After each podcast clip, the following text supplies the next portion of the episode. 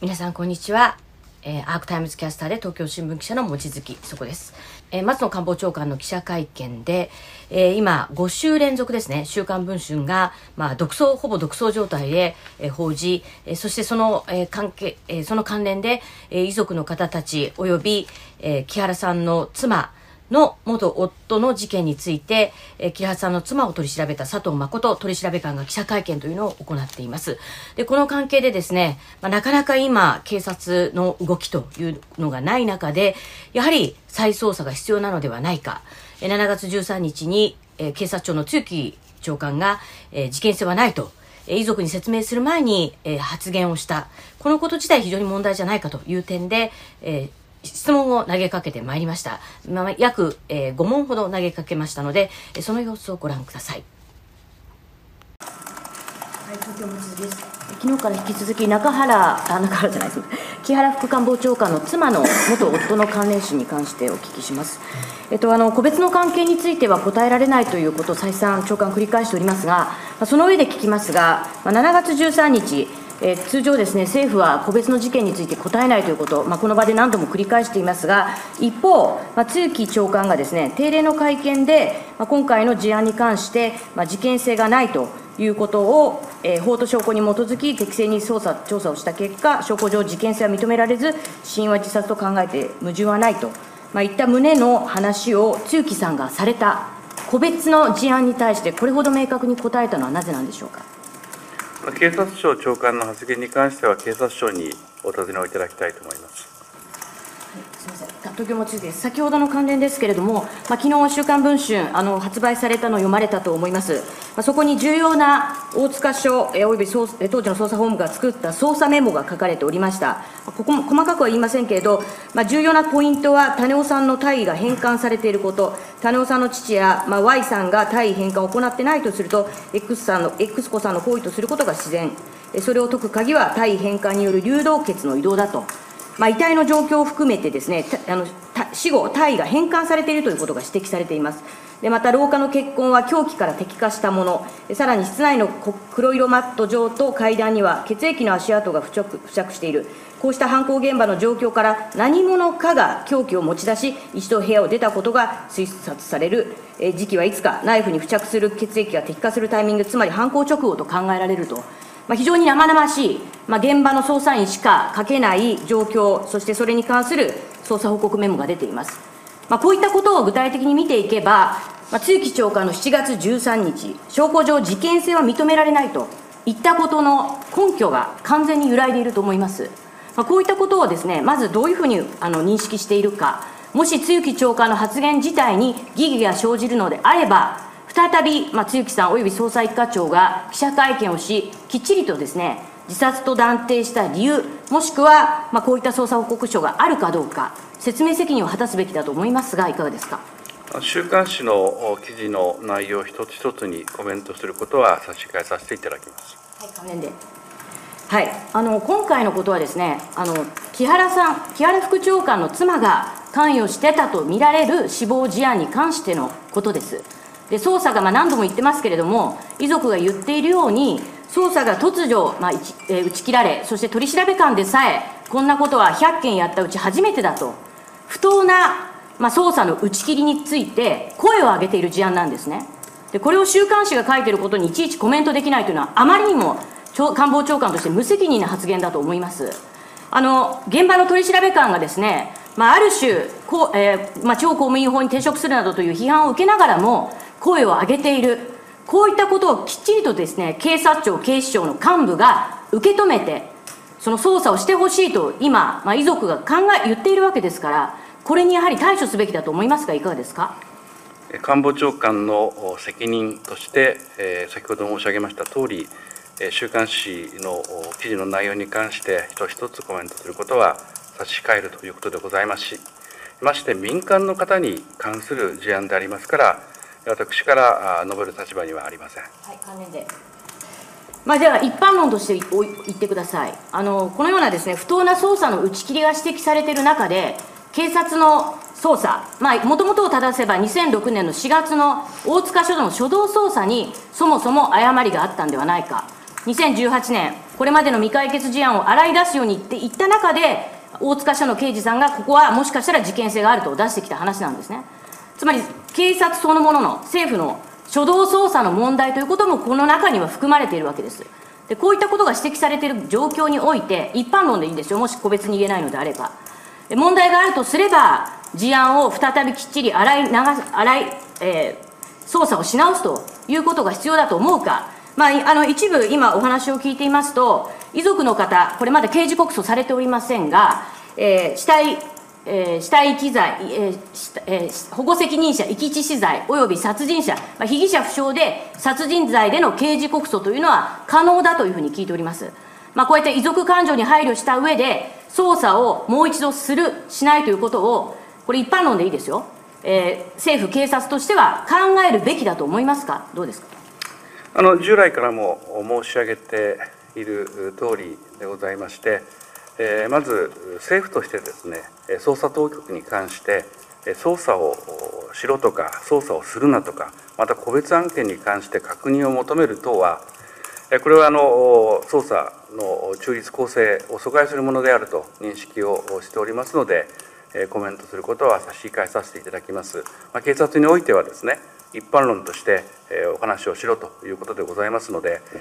これはもう法と証拠に基づいて、中立公正に適切に対応されるものと考えております。この後の日程がありますので、最後で。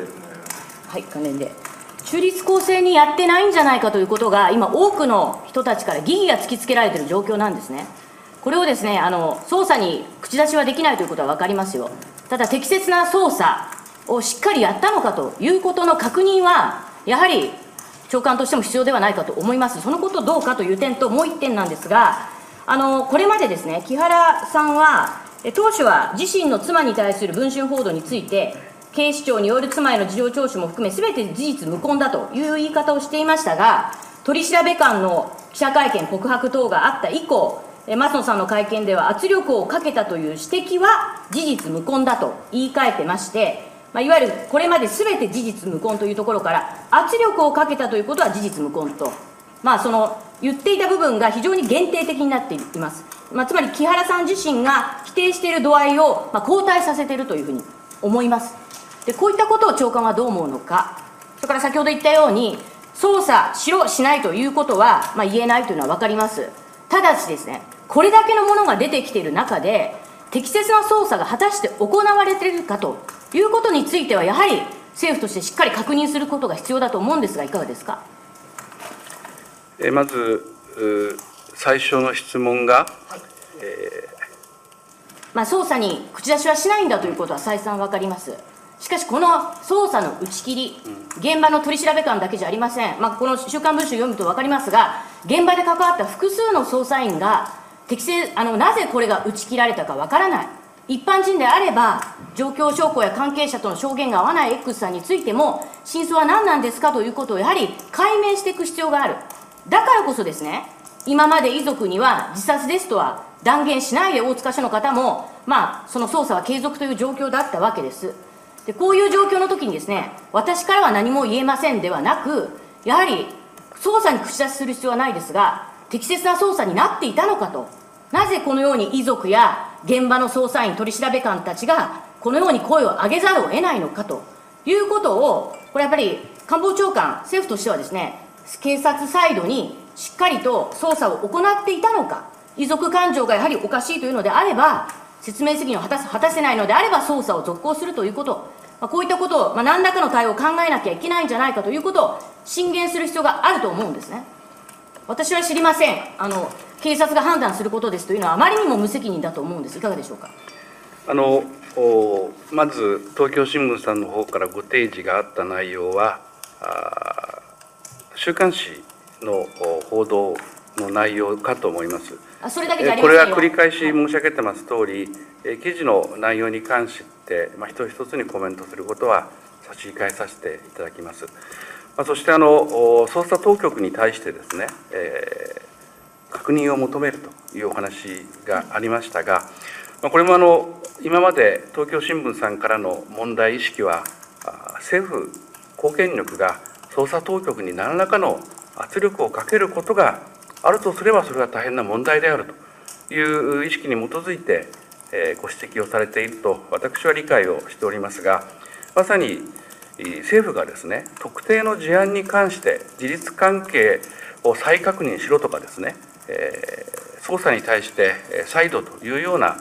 指示を出すことは公権力が捜査当局に関して中立公正さを阻害する要因であると認識をしておりますのでそのような行動は考えておりません。木原さんについて終了させていただきます。あの木原さんについてのあの木原副長官からに関しましては私に報告があったことをそのままお話をさせていただいたということでございます。ありがとうございました。はい。ということであり、えー、見ていただいたと思いますが、まあ、初めに一番まず聞きたかったのは、まあ、個別の事案についてはお答えしないということ。まあ、松野さん、たびたび繰り返しまして、なかなかここをね、どう突き崩して、えー、コメント、回答をその事案に関して引き出すかと非常に難しいところなんですが、あの、警察庁、法務省に確かに個別事案のことに関して質問を投げかけますと、大抵が個別については答えられない。まあ、ジャニーズ問題に関しても、性加害が確定した2004年、民事でですね、確定した後、警察庁が対応したのかという対応、え警察、法務、えー、双方に聞いておりますけれど、これどちらも個別事案については対応できないという回答です。それにもかかわらず、7月13日、この週刊文春の報道に関しては、突如、記者の質問に対して、まあ、事件性はないと判断していると、で中立公正に捜査をしたんだということを、露木警察庁長官及び、えー、警視庁の捜査一課長、まあ、両方とも同じ回答しております。ということで、えー、では、個別に答えないと言ってた警察庁の露木さんが、えー、なぜ今回突如これについては個別に答えるのか。しかも、まあ、何度も言っていますけど、7月13日に突如記者会見で事件性がないと答えた。しかしながら2018年6月、遺族に対して大塚署や捜査本部、えー、殺一、トータル40人ほどの捜査体制ができたとき、大塚署の刑事さんたちは、まあ、これについて結果どうなるかわからないが、これから、えー、事件性も含めて捜査をしますということを言っている。しかしながらその後、体制が縮小して以降も自殺と断定しましたという報告は一度も聞いてなかったんですね。にもかかわらず遺族への説明がないまま突如13日に事件性がないと発表し、7月17日、ご家族の方が大塚署に上申書を提出した。で、その後約1週間後に、大塚署に呼び出され、遺族の方が説明を聞きに行くと突如事件性がないということをいきなり言われてるんですね。では、いつ事件性がないという判断を下したのかと、その正確な日付を聞こうとしても、えわからない、答えられない、わからないということを刑事さんが言ってる。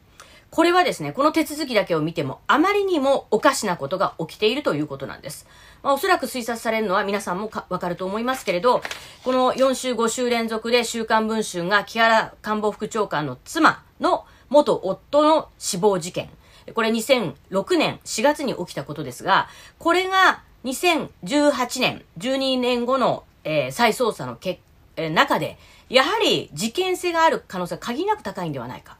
これは昨日の、えー、木曜日に発売された週刊文春の記事を見てもわかりますが、当時の捜査、えー、本部の中から出てきた捜査メモによりますと、遺体の位置が、まあ、ずれて、遺体が変換されていること、それから、えー、刺した後に、その凶器から滴り落ちたとみられる血液が、まあ、えー、外側に、部屋のその外に付着していること、まあ、廊下とか、それから黒色マット、そのマットのところにもですね、まあ、血液とともに足跡で、こう、地団打踏んだような跡が残っているということ。それからやはり、その、お父様も、えー、記者会見で言っていましたけど、棚尾さんが亡くなったところに非常に綺麗な形で、この凶器とされるナイフが、まあ、置かれていた。刺してそのままなく、亡くなったにするには、あまりにも不自然な形で置かれていた。そしてその柄のところにも、血液の付着がないということで、まあ、何らかの、この、えー、自殺の、自殺という、えー、自殺ではなくて、まあ、事件性があったんでないか。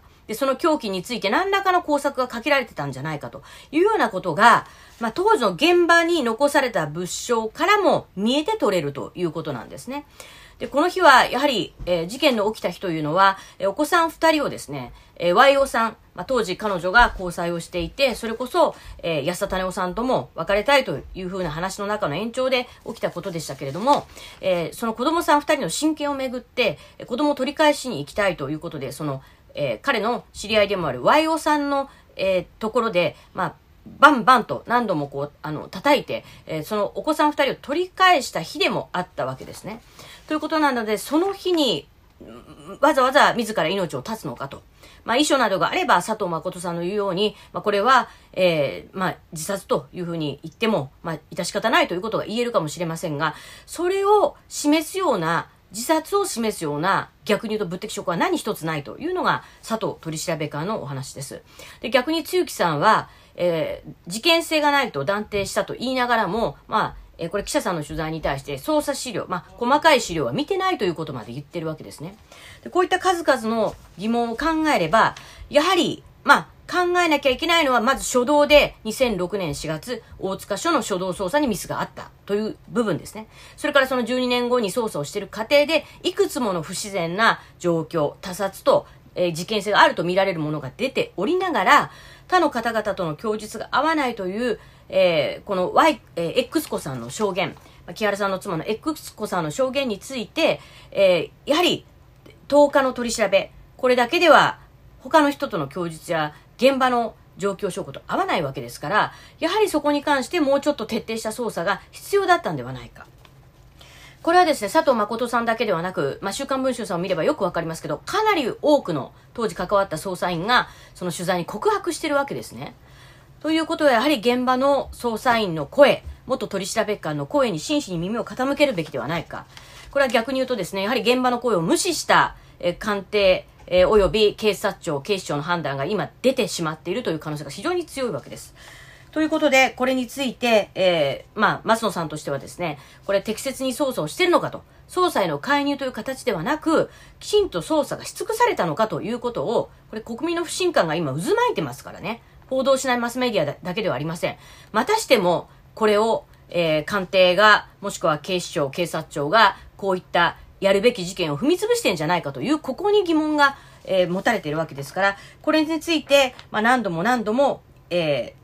警視庁、警察庁に対して、まあ、確認をすべきではないかと言っているんですが、えー、従来から申して、申している通り、捜査当局に関し捜査をしろとか、捜査をするなとか、個別案件に確認を求める等は、え捜査の中立構想を阻害するものであると認識しておるので、コメントすることは差し控えるということを繰り返しています。で、一般論じゃどうですかと個別言えなかったらと言ったら、一般論としてということであれば、法と証拠に基づき、中立公正に適切に対応されるものと考えておりますと。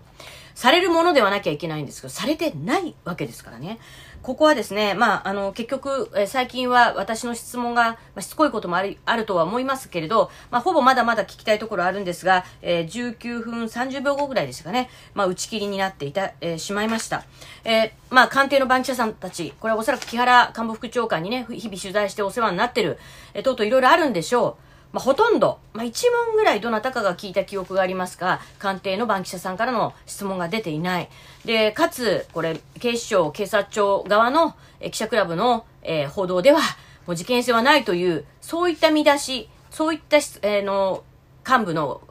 答えしか、この質問、えー、記事に出てきてないということで、私はですね、やっぱり事件現場で、まあ、15年ほど一番長く、やっぱり、あの、事件の取材が長かったので、その立場で言っても、これほどですね、まあ、地方公務員法違反に問われるんじゃないかというリスクを冒してまで、元取調官や現場で携わってきた捜査員の方たちが声を上げてる。そしてまあ、物的証拠と見られる捜査メモというものも提供してるわけですね、文集さんに対しては。これはなぜするのか、適切な捜査があればこんなことしないわけですね。えなぜこれが潰れてしまったのか。2018年10月調べましたら当時は、えー、二階幹事長だけではありません。菅官房長官、中村至えー、官房長、けえー、警視庁、えー、警察庁のですね、そうそうたる面々が官邸の中枢にいるわけです。木原さんの元妻を取り調べる、し調べたいという話は、これはまあ、おそらくね、官邸に関わることなので、政治家案件なので、報告が言っていたでしょう。この時何があったのか、えー、当局へのえ官邸、総理官邸等の関与、介入、え、接触なかったということが、え、この間警察庁の方の発表で出てきましたけれど、少なくとも二階さんが入ったことで取り調べができるようになりそうだということで、えー、佐藤さんはお話を間接的にね、幹部から聞き、実際できるようになっているわけですから、ここは、私はどう考えても少なくとも二階さんはですね、取り調べに関してはきちんと対応しろと言ってた可能性が高いと思っております。あの、えー、文春さんの電話取材にも、まあ当時のこと覚えてないけど、警察のね、警察が取り調べるときはしっかり対応しなきゃいけないみたいなことも言ってるわけですからね。何があったのか、まあ、真実に蓋をしてはならないと思いますし、私たち、えー、記者がね、誰のために何のためにやはり取材をし、記事を書き質問するのかということ、この原点に立ち返ってね、えー、いかなければならないなと思っています。まあ、あの、細かいところはいろいろ省きましたけれど、ということで、まあ、これからも引き続き官房長官、そしてできればね、えー、もう少しこの安田種夫さんに関する取材も継続してやっていきたいと思っています。以上です。